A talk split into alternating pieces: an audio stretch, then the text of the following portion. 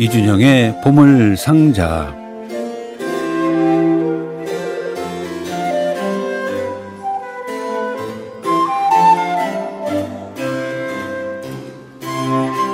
네, 7월에 초선에 조금 있으면 이제 중순 넘어가게 되면 올 휴가는 어떻게 해야 되나. 참 여러 가지 생각도 많고 걱정도 많은데 음악을 듣고 또 음악을 진행하다 보면 사실 세월 가는 걸 모르겠습니다. 그래서 휴가를 제가 매해 놓치고 나는데 뭐 저는 놓치더라도 우리 애청자 여러분들은 놓치지 않고 어 아주 쾌적한 환경에 좋은 곳에 가서 휴가를 갈 수 있는 계획을 지금부터는 세우셔야 될 것 같아요. 이준영 씨도 이제는 혼자가 아니기 때문에 여름 휴가를 세웠을 것 같은데 어서 오십시오.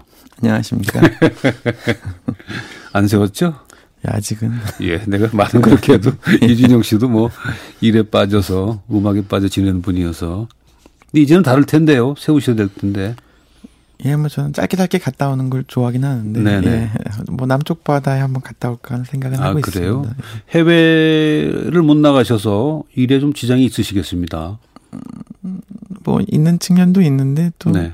괜찮습니다. 살만해요? 네. 참 세월을 세월이라고 얘기하긴 그렇고 시간은 참 빨라요. 예. 이렇게 하게 되면 또또 7월이 또 후딱 가고. 네. 자. 오늘은 어떤 얘기 준비하셨습니까? 예, 오늘은 좀 가벼운 주제라고 써 있겠는데요. 네. 그 친숙한 곡들을 좀 다양하게 들어볼 수 있는 편곡의 세계에 대해서 음. 몇 가지 키워드와 함께 좀 어, 음악 들어볼까 합니다. 편곡이라는 것이 이제 원래 작곡가가 있고, 네. 그다음에 누군가가 그 곡을 어, 바리에이션과 편곡은 조금 의미가 다른가요? 음. 편곡이 일종일 것 같은데. 편곡하고는 조금 다를 수 있죠. 왜냐하면 변주라는 것은 네네. 어, 편곡이라기보다는 그것을 바탕으로 새로운 작품을 만들어내는 거라고 할 수 있죠. 네네. 그러니까 패러프레이즈나 변주는 편곡하고 좀 겹치는 개념이긴 하지만 같지는 않다고 할 수 있겠네요. 그럼 편곡은 어떤 의미예요? 원곡을 중, 그 원곡의 구조를 존중하면서 네네. 그것을 다른 형태로 만드는 것이 편곡이라고 할 수 있고 예. 어, 말씀하신 변주나 패러프레이즈는 그것을 바탕으로 해서 골격은 두고 가는 거니까. 네, 그것을 뭐 주제를 따온다거나 뭐 네네. 이런 식으로 그 일정 부분을 가져와서 그것을 바탕으로 새로운 작품을 만드는 네네. 것이다라고 할 수 있겠습니다. 편곡이 그 작곡가가 살아있는 당대에도 이루어졌고 네. 그 후대에도 이루어지고 그러는 거죠. 그렇죠. 또 본인이 자신의 작품을 편곡하는 수도 있고요. 아 그래요? 예. 그것도 편곡이잖아요. 그럼요. 자, 네. 오늘은 좀 새로운 음악을 우리가 감상할 수 있을 것 같은데 어, 첫 번째 손님은 누구신가요? 네, 첫 번째 손님은 편곡의 거의 시조라고 할 만한 곡입니다. 예. 편곡은 뭐 물론 음악의 역사와 함께 있겠지만 서양사에서 의미 있는 형태로 나타나게 된 것은 15세기 후반부터예요. 네. 그때까지는 사실상 기악곡은 굉장히 열등한 장르였고 음. 성악곡이 음악의 그렇죠. 이제 여왕이었는데 네. 기악곡이 서서히 어, 이제 말하자면 독립 하는 단계가 이 시기입니다. 아. 그때는 처음이기 때문에 기악곡에 어울리는 어떤 장르가 없었기 때문에 네네. 당연히 당시의 노래 또 합창곡 이런 네네. 성악곡들을 편곡하는 형식으로 아, 기악곡이 탄생했습니다. 그러니까 네. 어떻게 보면 기악 음악의 탄생이 바로 편곡에서 왔다고 할수 있죠. 아 그렇군요. 하기야 뭐뭐 뭐 인류 최초의 음악은 성악이겠죠? 아무래도 그렇겠죠. 성악으로 시작이 됐겠죠. 네. 예, 15세기 후반부터 드디어 기보된 기악 편곡이 등장하기 시작합니다. 네. 아, 지금 들려드릴 곡은 짧은 곡인데요. 조스캥 데프레는 이제 르네상스를 대표하는 말하자면 르네상스 시대의 바흐나 베토벤 같은 작곡가라고 할 수 있는데 네네. 이 조스캥 데프레가 냉혹한 운명이라는 당시 아주 인기 있는 노래를 기악곡으로 편곡한 네네. 어, 기악곡의 거의 그 첫 시작 무렵에 있는 작품이라고 할 수 있겠죠. 그래요. 그 작품을 앙상블 레오니스의 연주로 들려드리도록 하겠습니다. 기악곡의 그, 그 사이즈는 어때요? 사이즈라고 하시면 음, 그, 악, 그 악기 종류라든가 악단의 크기라든가 아무래도 지금은 훨씬 작죠. 실내악에 가깝다고 보시면 그 정도로. 예. 오늘 연주도 그, 그 정도입니까? 네 그렇습니다. 예.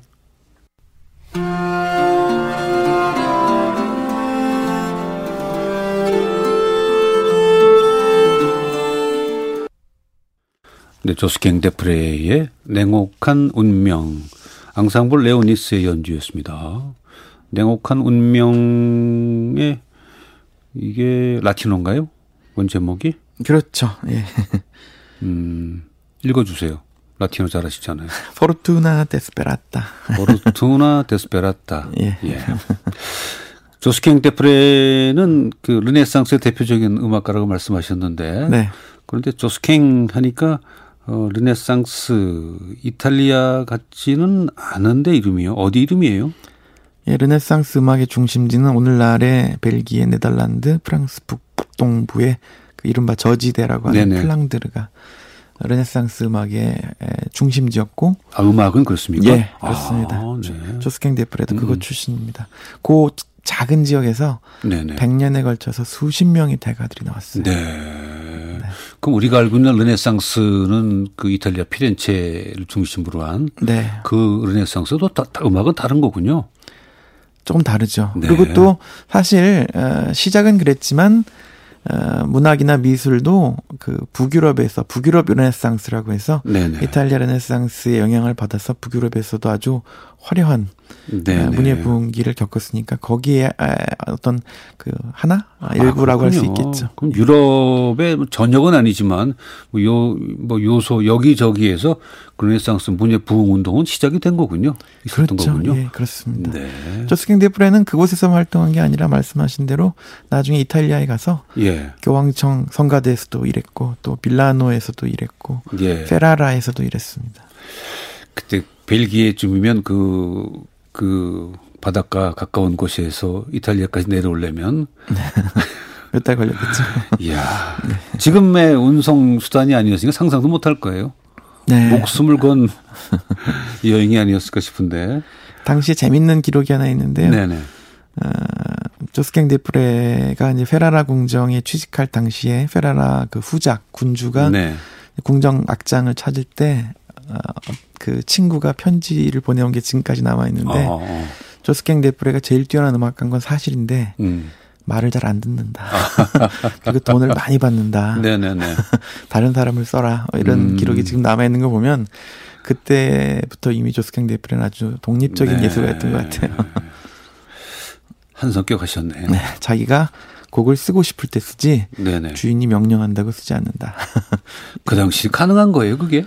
인류 연주자면 가능하죠. 어, 그렇군요. 어, 화가인 티티아노도 네. 어, 신성 로마 제국 황제가 그를 존경해서 티티아노의 작업장을 방문했을 때이 네. 거장이 붓을 떨어뜨리니까 주워줬다는 일화가 있죠. 어. 예, 예술가 최고의 예술가들은 존경을 받죠. 그렇습니다. 자, 두 번째 곡은요. 예, 두 번째 곡은 뭐 여러분들 잘 아시는 모차르트의 교향곡 40번 주단조인데요. 예.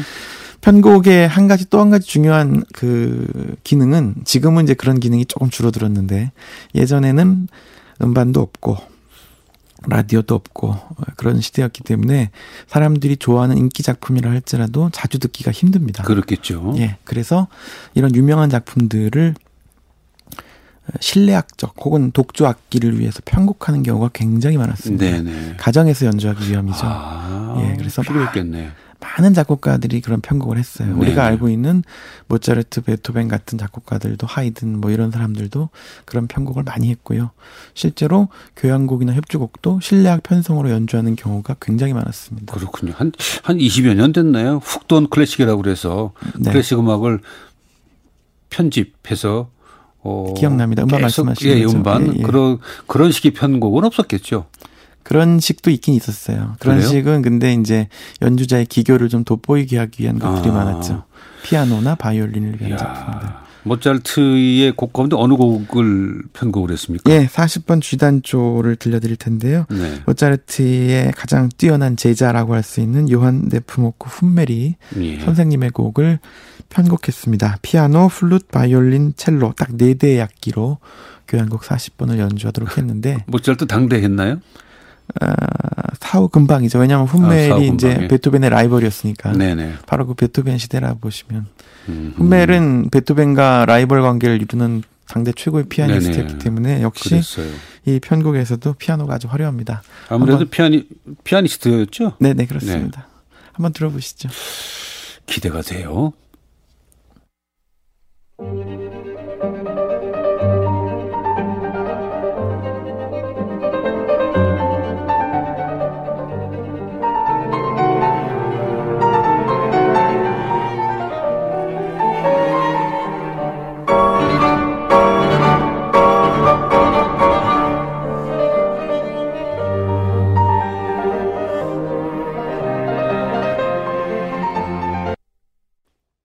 네, 아마데우스 모차르트의 교향곡 40번 G 단조 가운데 첫 번째 악장을 요한 네포모크 훈멜의 편곡으로 함께 하셨습니다. 어떻게 들으셨어요? 이 곡을?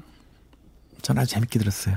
아, 재밌다. 예, 교향곡의 원래 선율들, 악기 담당을 어느 악기가 맡았나 이런 걸잘 음. 들어보면서 재밌게 들었어요. 그러셨군요. 예.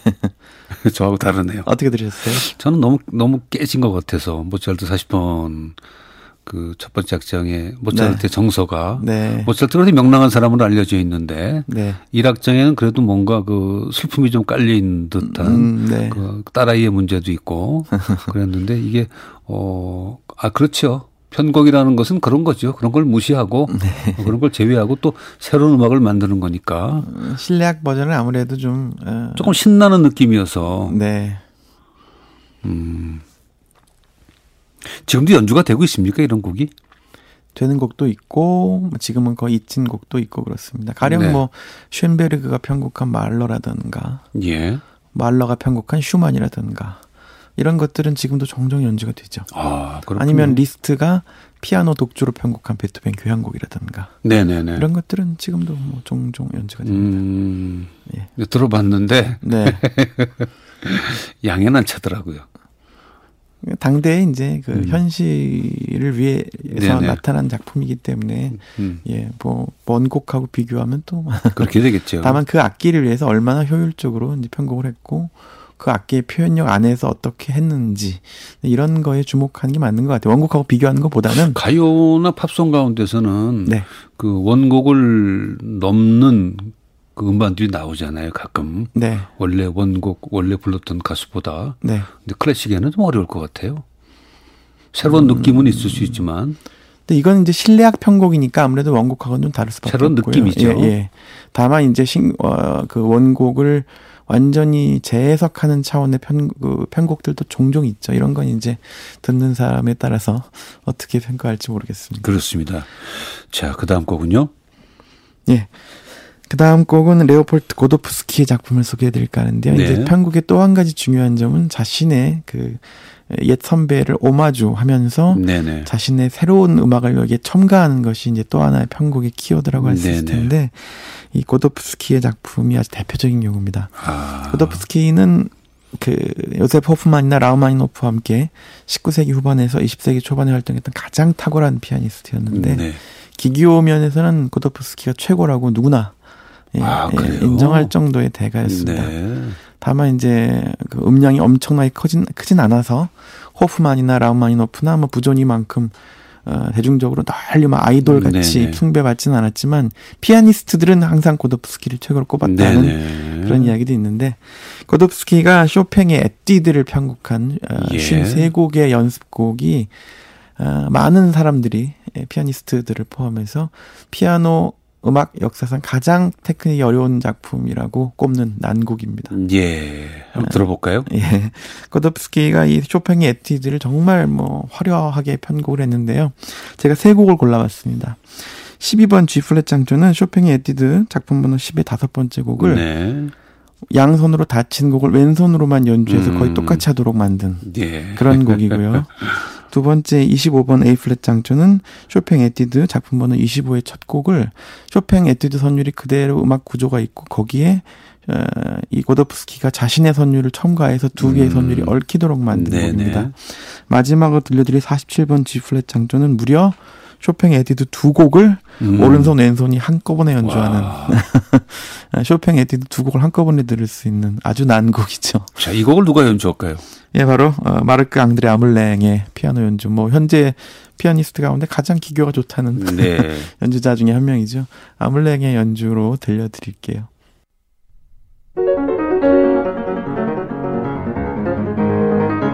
레오폴드 고도프스키의 연습곡 12번, 25번, 그리고 47번을 마르크 앙드레 아물랭의 피아노 연주로 함께 했습니다. 한번 그 원곡과 비교해서 들어보면 좋을 것 같아요. 네. 들어보면서. 사실 이 고도프스키의 쇼팽 편곡은 이렇게 음악만 듣는 것보다 네네. 악보를 같이 보거나 아 그래요? 아니면 뭐 악보를 잘 못 보는 경우에는 실제 연주 피아노 건반 치는 모습을 네네. 보면 입이 떡 벌어집니다. 그래요, 맞아요. 네. 피아니스트의 그 연주는 음반 각 음, 음 음반 갖고는 해결이 안 되더라고요. 그분들의 그 손놀림을 봐야 우리가 또 감탄을 하죠. 예, 이 곡은 지금까지도 피아니스트들이 꼽는 최고의 난곡 항상 1, 2위를 오르내리는 네. 그런 작품이었습니다. 그래요. 편곡하면은 바흐도 빼놓을 수 없죠. 빼놓을 수 없죠. 많이 했죠. 음, 자기 신이 많이 하기도 하고 후배 작곡가들이 또 바흐를 엄청나게 많이 편곡했죠. 아, 음악의 그렇다고? 셈이니까요. 쉔베르그, 베베른 같은 대가들, 예. 뭐 브람스. 비발, 비발디의 곡은 어떻게 악보를 구하게 되니까 그 편곡을 하게 되는 거죠? 그렇죠. 네. 그 당시에 아, 바흐는 본래 오르가니스트 집안의 아들로 태어나서 오르간 음악의 그 뿌리를 갖고 자라났는데 네네. 20대 초반에 비발디의 그 유명한 어, 조화 영감 L'estro armonico 출판 인쇄본을 음. 어, 구해보면서 음악의 혁명적인 변화가 아, 일어납니다. 그렇군요. 네, 이탈리아의 새로운 콘체르토 양식, 협주곡 양식에서 예. 그 음악의 질서, 음악을 어떻게 배열하는지, 음. 기승전결을 에, 구축하는지를 어, 완전히 거기서 이제 영감을 받았던 것이죠. 그래서 네네. 나는 음악적으로 사고하는 방식을 비발디를 통해 배웠다고 했는데 에, 지금 말씀드릴 새로운 또 하나의 편곡은 예전에는 편곡이 공부의 수단이었습니다. 음흠, 그렇겠네요. 대가들 선배들의 작품을 베껴 쓰고 편곡하고 연주하면서 자신이 작곡을 배우는 것이죠. 어, 그래서 바흐뿐만 아니라 바로크 시대까지 혹은 사실은 베토벤, 네네. 슈베르트 시대까지도 이렇게 대가들의 작품을 어, 사보하고 편곡하고 그랬군요. 연주하는 것이 아주 중요한. 비발디의 작품 3번이 조화의 영감인데 네. 그 가운데에서 편곡한 게 있나요? 여러 곡 있습니다. 하나 들어보죠. 네, 바로 조화의 영감 가운데서 바이올린 협주곡 F장조를 바흐가 건반 독주곡으로 이제 협주곡을 예. 협주곡 양식을 독주곡으로 소화한 것이죠. 바흐 작품 번호 978번을 들려드릴게요. 올리비에 보몽의 F시코드 연주로 들려드리겠습니다.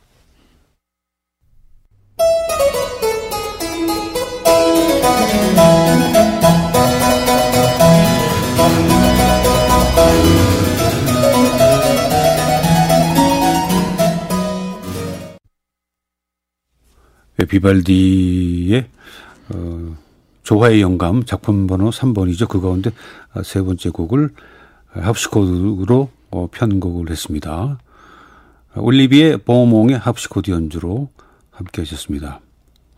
바흐는 물론 이제 비발디 곡을 편곡하기도 했지만 본인의 곡도 많이 편곡을 했다고요? 네, 그렇습니다. 왜냐하면 바흐만 그런 것이 아니라 당대 작곡가들은 사실상 엄밀하게 말하면 기, 기능 음악이잖아요. 실용 음악이니까 아, 작품을 끊임없이 새로 써야 되기 때문에 그렇죠. 예, 예전 곡들을 편곡해서 다시 다듬는 재활용하는 경우가 아주 많았죠. 그 재활용이라는 것은 어떤 면에 얘기하면 좀 아이디어 아이디어의 고갈일 수도 있나요?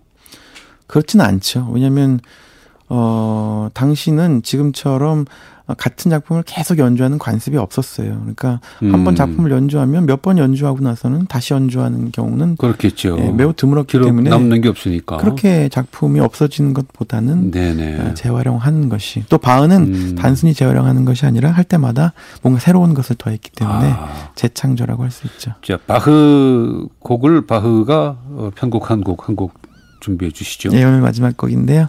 바흐는 1729년에 콜레기움 무지쿰이라는 그 음악 단체를 네네. 풀게 됩니다. 그러면서 어, 그 음악 단체 연주자들을 이제 자기 수중에 넣었기 때문에 굉장히 음악 활동이 편해지죠. 네. 그래서 콜레기움 무지쿰 감독에 등극하자마자 아, 작곡한 칸타타에는 이들의 이제 연주 실력을 활용하기 위해서 칸타타에 아주 근사한 심포니아 서곡을 넣었어요. 네. 그 전까지는 서곡이 없다가.